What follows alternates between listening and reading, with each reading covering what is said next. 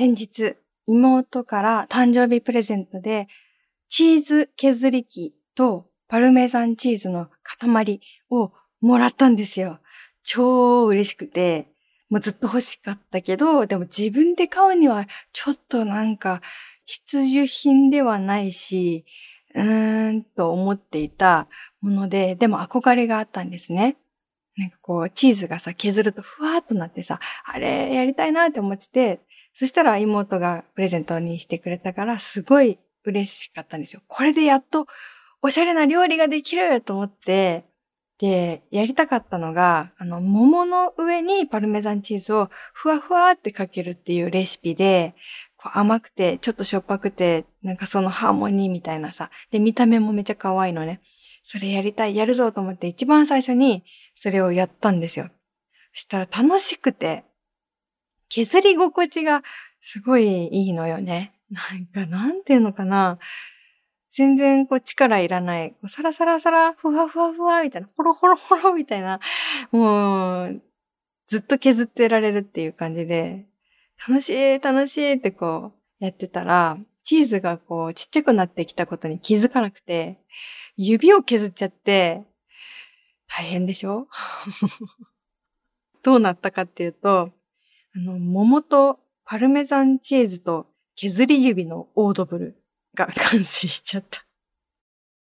藤岡みなみのおささらナ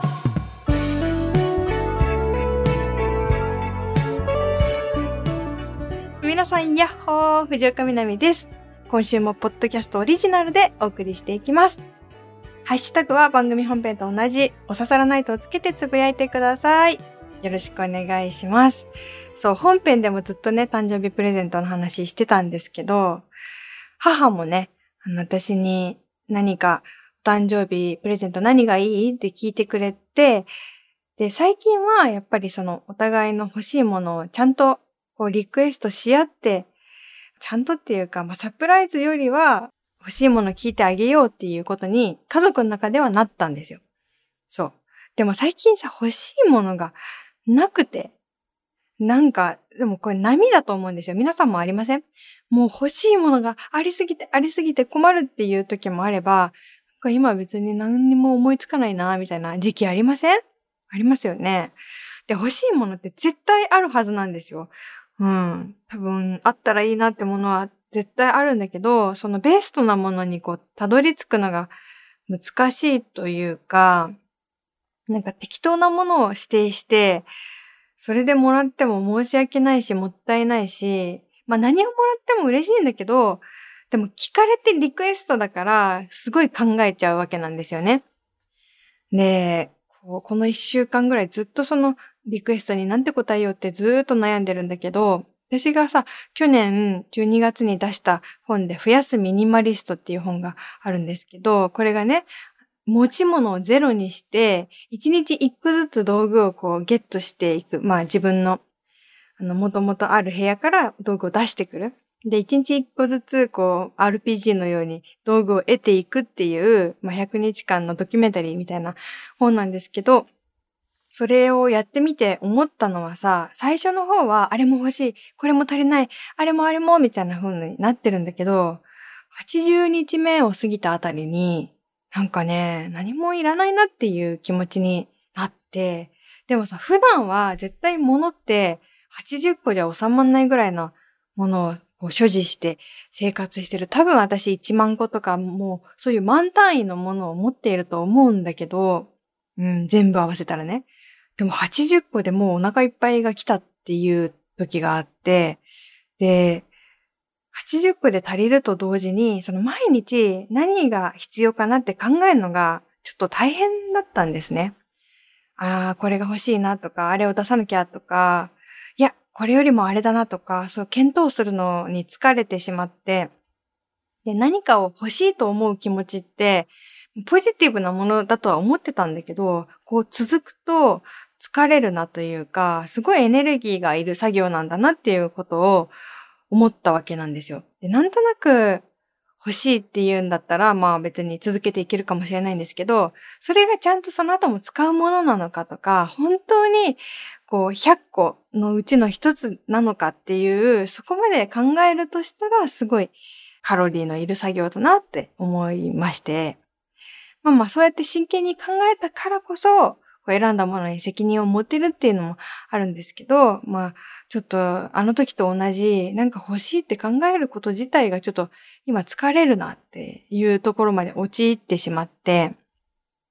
どうしようかな、ちょっとまた決まるまでしばらく別に夏じゃなくてもいいから欲しいものができた時に言おうかなとかも思ったんだけど、でもね、なんかそれってもうちょっと味気ない、誕生日っていう感じでさ、もらいたいという気持ちはあったからさ、それでも頑張って一週間ぐらいちょこちょこ見てたんですよね。なんか何が欲しいものあるかなみたいな感じで。そしたら気になるものが少しずつ出てきて、もう毎日見てたからね。で、まずね欲しかったのがね、文房具ですっごい可愛いのがあったから、お手紙いっぱい書くし欲しいなーって思って。でもさ、わざわざ買ってもらうというより、本当にちょっとしたものだし、まあ、これは自分で買おうってなりまして、買ったんですよ。で、翌日また欲しいもの探してたら、ローストビーフ食べたいなと思って、お取り寄せのなんかウェブサイト見てたんですよね。ローストビーフさ、あれ食べたことある？あの、サシが入ってるやつ。私、家で自分でローストビーフ作ったりするのも好きなんだけど、自分でさ、作るローストビーフって、ザ・赤身みたいな感じじゃん。でも、こう世の中の美味しいローストビーフの画像とか見るとさ、なんかサシが入ってる、なんか霜降り牛でローストビーフにしちゃいましたみたいなやつあるじゃん。あれが食べてみたいんだよね。食べたことないから。あれをお取り寄せで食べたいなと思って、で、これをリクエストしようと思ったんですよ。だけど、うーんって思って。なんか、すぐ食べたいな。ってなって、自分で注文したんですね。で、さらに、その翌日、今度 YouTube 見てて、こう、カメラ系の YouTuber さんって結構いっぱいいるじゃないですか。いろんな機材紹介してる。で、そういう人の動画を見てて、レンズ欲しいなと思って、まあ、レンズもちょっと沼って言いますよね。カメラも沼なんだけど、そっからまたレンズ沼が始まるというか、もう全然抜けられない。いろんなのがありすぎて、で、そこに足を踏み入れたくはないんだけど、いっぱい動画見てたら、なんか私はレンズさえ買えばもっといい写真が撮れるんじゃないかみたいな思考になって、これみんななると思うんだけど、なっていって、いや、そんなことないんですよ。私が今持ってるものを使ってね、あの、もっといい写真撮れる人は絶対撮れるんだけど、私はなんかこう、もっといい機材さえあればみたいな思考にさ、なって、そしたらどんどん物欲が出てきちゃって、で、それでいろんなレンズを比較して、こっちかな、あっちかなってこう見て、もう毎日見て、で、そして一つ、一本の心の底から欲しいレンズを見つけたんですよ。これだと思って、私が今欲しいもの見つけた、これだって。でもやっぱりリクエストするには高いのよ。うーん。まあ自分の手の届く値段ギリギリなんだけど、人にこれ買ってよっていうのはちょっと厚かましいようなもので、これはそうだな。自分の機材として買おう。ポチッ。買ったんですね。全部自分で買ってるなと思って。全部自分で買ってる。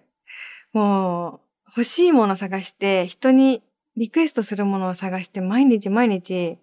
買わないはずのものを毎日買うことになってしまってて。あと、ちゃんと物欲が機能してるじゃんっていう。さっき、いや何も欲しくなくて、欲しいと思うのが疲れちゃってとか言って、さ、偉そうにさ、言いつつ、もう一週間ずっと見てたら、欲しいものどんどん出てきて、どんどん自分で買っちゃったっていうことがありましたね。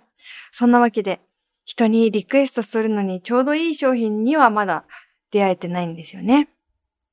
皆さんは今何が欲しいですか？本編のテーマだったんですけど、今リアルに欲しいものっていうのでね、今週はメール募集して、すっごい参考になって面白かったので、よかったらタイムフリーでお刺さらないと本編も聞いてみてくださいね。じゃあ、コーナー行きましょ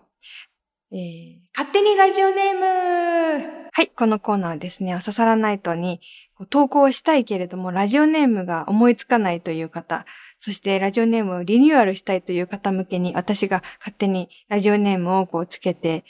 えー、差し上げるという、そういう押し付けのコーナーでございます。えー、南さん、おささらスタッフとリスナーの皆様、はじめまして。はじめまして。ポッドキャストからおささらデビューして約いっかげつほどが経ちます。うわー、嬉しい。ポッドキャスト始めてよかった。ありがとう、ありがとう、本当ありがとう。こんな新参者がメールなんて送ってもいいのだろうかと悩みましたが、勇気を出してメールさせていただきました。いいんだよ、いいんだよ、いいんだ、いいんだ、いいんだよ。多分他のリスナーさんもそう思ってるから、あの常連さんとかも、いやいや、恐縮しちゃダメ。あの、初めましての人どんどん送ってねってこうみんな言ってる。わかんだけど。なんで今みんながそう言ってることにしたんだろう。え、僭越ながら自己紹介させていただきます。私は宮城県出身で、今は札幌に住むアラサー オーエル です。髪型は切りっぱなしボブ。今ハマっているものはハラペーニョとココナッツミルクです。また、本名に月という文字が入っていることから、お月様モチーフのものを好きで集めています。そして、南さんはパンダがお好きとのことですが、私はヒグマが大大大好きなんです。残念ながら触れ合うことは難しいけれど、あのたくましい背中に一度でいいから乗ってみたいなと夢見ています。同じ熊科愛好家として、南さんと魅力を語り合ってみたいです。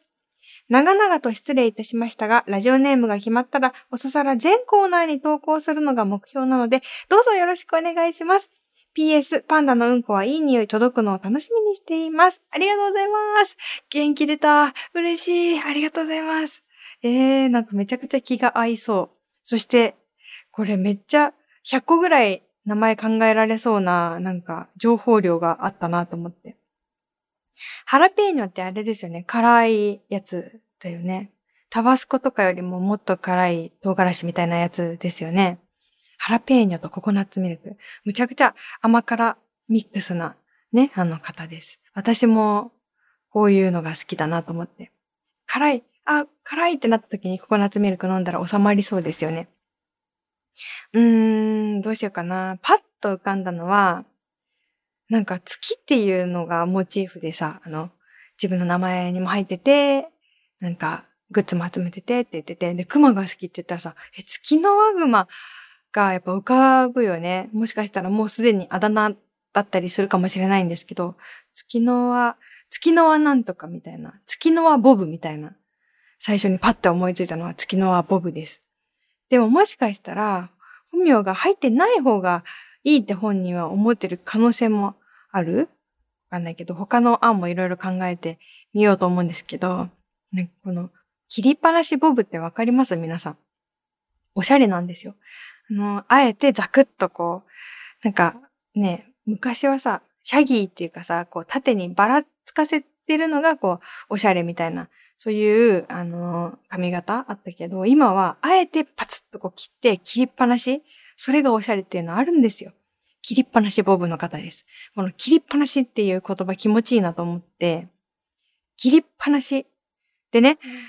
なんかあの、熊に乗りたいって言ってたから、それを聞いて、金太郎って思ったから、切りっぱなし金太郎っていうのを思いついたけど、ちょっと違うか、これは。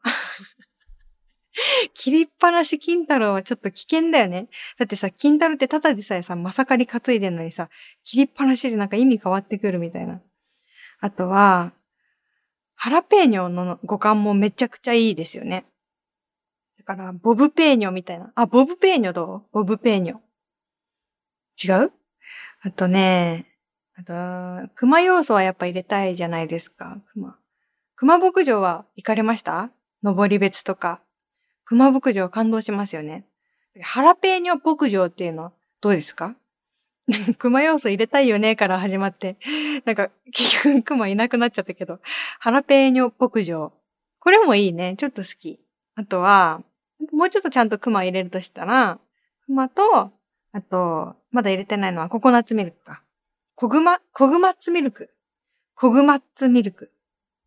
あ、どうですか？今ね、月の輪ボブ。切りっぱなし金太郎、ボブペーニョ、ハラペーニョ牧場、コグマッツミルクが出ました。もしも気に入っていただけるのがあったら使ってもらえたら嬉しいです。よろしくお願いします。うわ、嬉しいね。はじめましてって言われるとすごい嬉しい。ありがとうございます。ちょっと今週はまったり皆さんの投稿を読んでいきたいなと思っていまして、あとは本編で読み切れなかった投稿もあるので、こちらのコーナー。純喫茶みなみ、カルンコロン。はい、このコーナーはですね、本編で読み切れなかったお便り、そして、えー、普通のお便り、コーナーじゃないお便りなどをまったり読んでいきます。いらっしゃいませ。このね、純喫茶みなみの、えー、ママみなみでございます。その名もね、そう、えー、今週はそうですね、ココナッツミルクの話さっき出てすごい美味しそうだったので、今週の飲み物はココナッツミルクです。皆さんココナッツミルクよく冷えてますので、あ、お腹弱い人は常温ですので飲んでください。じゃあメール読みますね。みなみさん、おささらスタッフ、そしておささらリスナーの皆さん、こんばんは。こんばんは。おささらネームドバイマトリョーシカです。みなみさん、パン発売。あ、パンダのうんこはいい匂いの略、パンうん。そしてお誕生日おめでとうございます。ありがとうございます。このメールをしたためている今現在、まだパン運は自分の手元に届いていませんが、こうやって待ち遠しく感じている時間も二度と戻ってこないものだと思うと、かけがえないなぁと思ったりします。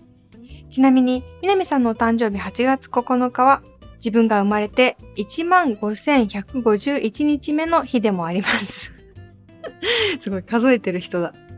さて、自分がリアルに欲しいものですが、新しい iPhone です。アイフォンエイト を使っているんですが、経年劣化でバッテリーの減りは早いですし、当然現行のものと比べてカメラの画質も劣ります。最も深刻なのはストレージ容量の逼迫で、何度リンゴループに陥ったかわかりませんし、すでにリンゴループからの脱出も慣れたものです。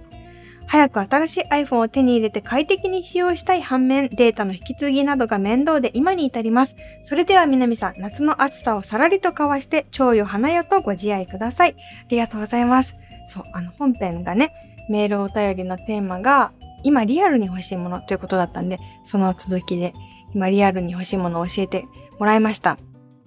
iPhone が欲しいと。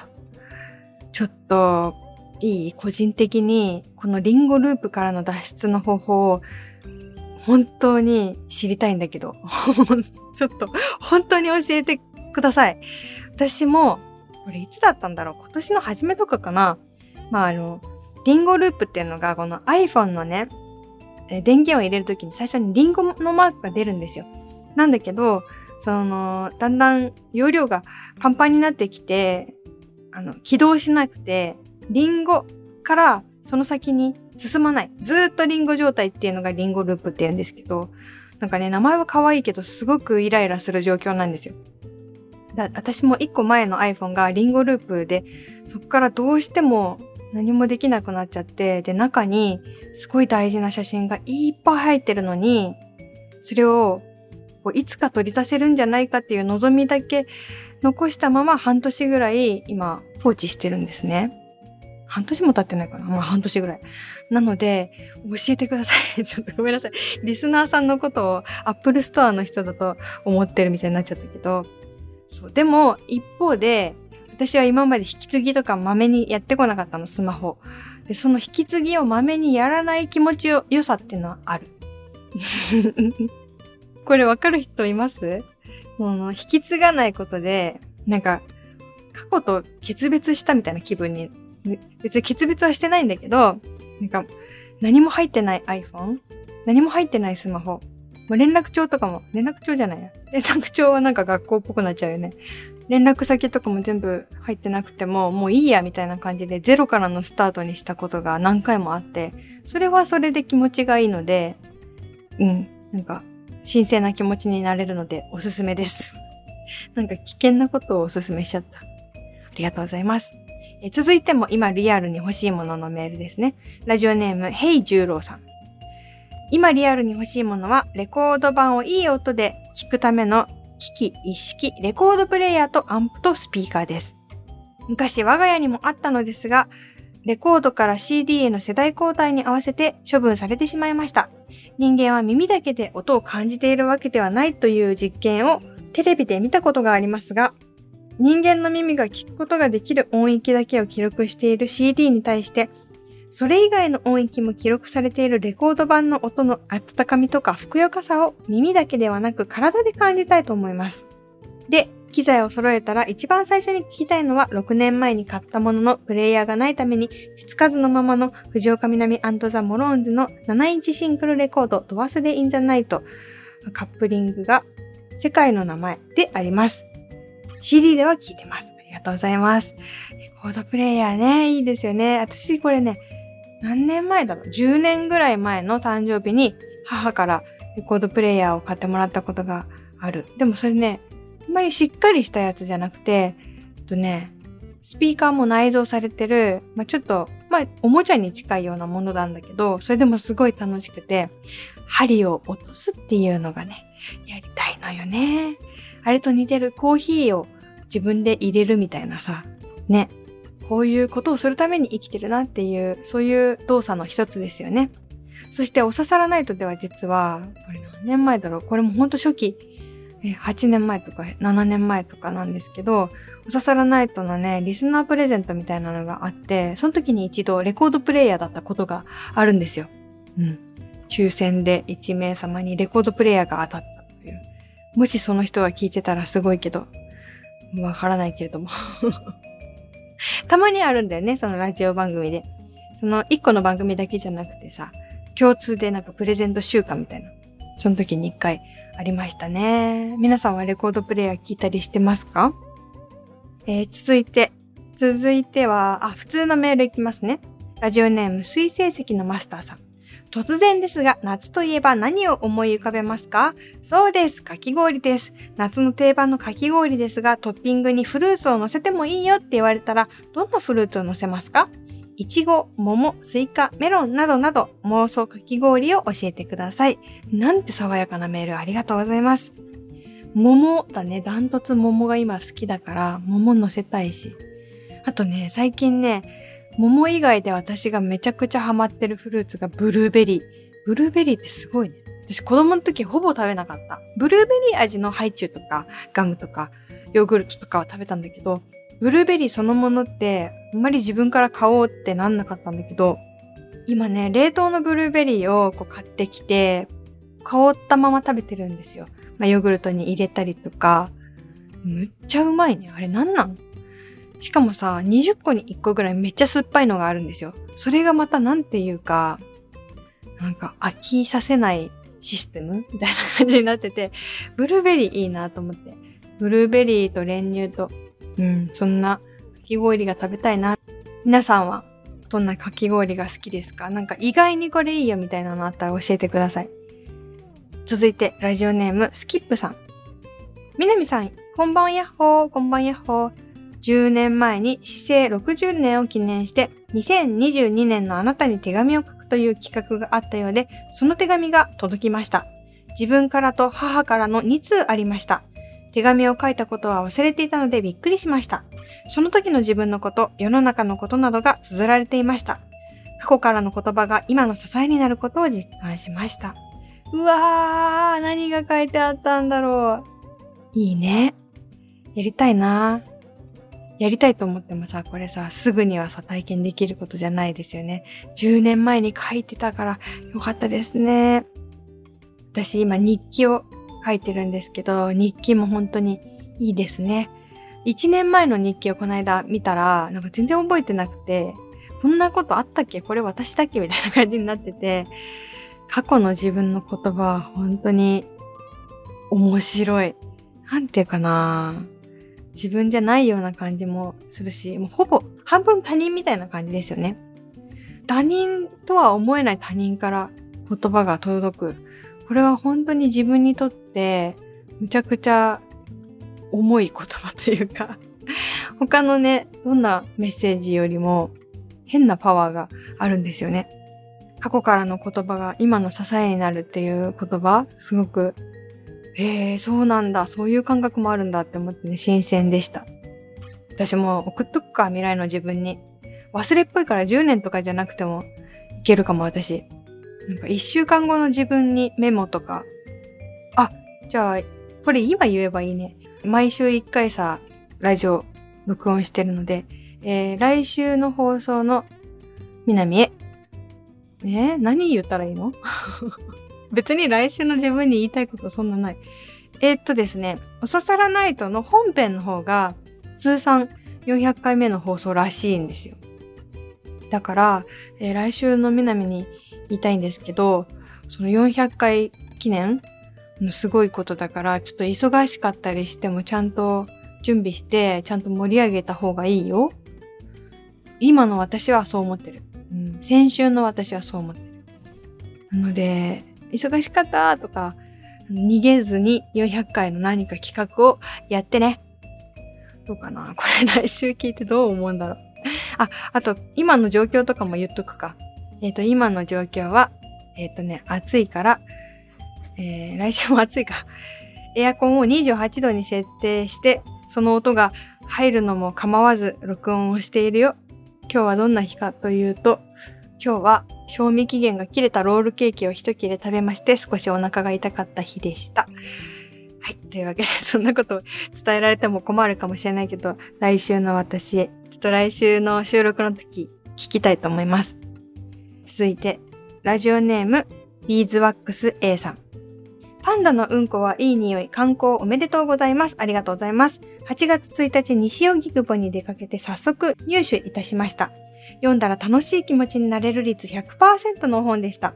楽しくて一気に読みたい気もしたんですが、楽しい時間はできるだけ長続きさせようといちわずつゆっくり味わって読むことにして、僕もパンダのうんこ掃除をしたらどういう気持ちになるんだろうと想像しながら、昔食べたことのある船の味はどうだったかなと思い出しながら読んでいます。それを読んだら必ず楽しい気持ちになれるって本当に素敵な本ですね。ありがとうございます。ありがとうございます。そしてもう一通本に対してメールが来てたので、続けて読ませてください。おささらネームチップさん。藤岡さんこんばんは。こんばんは。はちがつついたちに西荻窪の今野書店さんでパンダのうんこはいい匂いを入手しました。まだごぶんのいちしか読めてませんが、これだ、これを待ってたって感じです。おささらナイトで伺ったエピソードもありますが、話し言葉で聞くのと文章で読むのでは印象が変わるエピソードもありますね。まだごぶんのいちなのに、ここはどういう感じ？ともっと伺いたくなる箇所もあって、にかいさんかい読み返したい本になりそうです。プロローグの帰りの船で太陽が地平線に沈むのを見ただけで涙が出たって箇所は、船で黄河を下ってる時のお話ですか？はい、ありがとうございます。ですね、これはね、船って海ですね、海の話ですね。海、そう、昔ね、中国に初めて行った時、神戸港から上海までにはくみっかで船で行ったんですよね、片道。そうそう、その時にね、本当になんかもう移動してるっていう一個のさ、目的があるから、すごい気が楽？日々生きてるとさ、なんか何もしてないな自分って思う時あるんだけど、今移動してるっていう一個の目的を果たしてる状態の自分は、他は何をしても全部プラスアルファにカウントされるっていうのがあって、ほんとひたすらぼーっとしたりとか、ご飯を食べるだけで楽しんだりしてたんだけど、その時に船から、ただただ夕日を見てたんですけど、太陽が何にもビールとか何もない地平線にこう、海の線のとこに沈んでいくのをね、ただただずっと見てたんだけど、あ、なんか動いてると思って、じりじりじりじり太陽が本当に沈んでいく。それを初めてそこで見て、そういう時間の使い方をして、すごい感動したっていう話が初めに入ってたんですけどね。もう早速、ね、ゲットしたよとか読んだよって言ってくれて本当にありがとうございます。はちがつついたちはね、先行販売だったので、ちょっとね、あの、遠くてそこまではいけませんっていう方がね、ほとんどだと思いますけど、そういう方にはちょっとなんか、あの、切ない思いをさせてしまって本当にごめんなさい。だいたいはちがつよっか、まあ、今週から全国の本屋さんにね、あの、行き始めると思いますので、よかったらね、あの、読んでもらいたいんですけど、面白いって言ってくださっててすごい嬉しい。そうなんですよ。なんか、異文化をテーマにしたエッセイ集っていう風にね、まあ、紹介したりとかしてるから、ちょっとその、うん、真面目かなっていう風に思う印象を抱かせる人も、まあ、いないか。だって、うんこだもんね。パンダのうんこはいい匂いっていうタイトルだもんね。まあ、タイトル通り、そういうちょっとふざけた本でもあるんですよ。なので、なんか、普段本読まない人とかでも、うん、なんかこう、ちょっとニヤニヤしたいな、みたいな時に読んでもらいたいと思っていて、ほんとただただ面白がりたいみたいな、全然真面目な気持ちなしで読んでもらえたら嬉しいなと思って、そのために、ちょっと本当は言いたくない忘れたいような黒歴史とかもいっぱい書いたのでねえ、ぜひよろしくお願いします。えー、左右者というね、左右、左、右、者、あの、社会の者、左右者という出版社から、えー、藤岡みなみ、パンダのうんこはいい匂い、発売しました。よろしくお願いします。というわけで、えー、皆さんのメールにがっつりこう便乗して自分の宣伝をさせていただきました。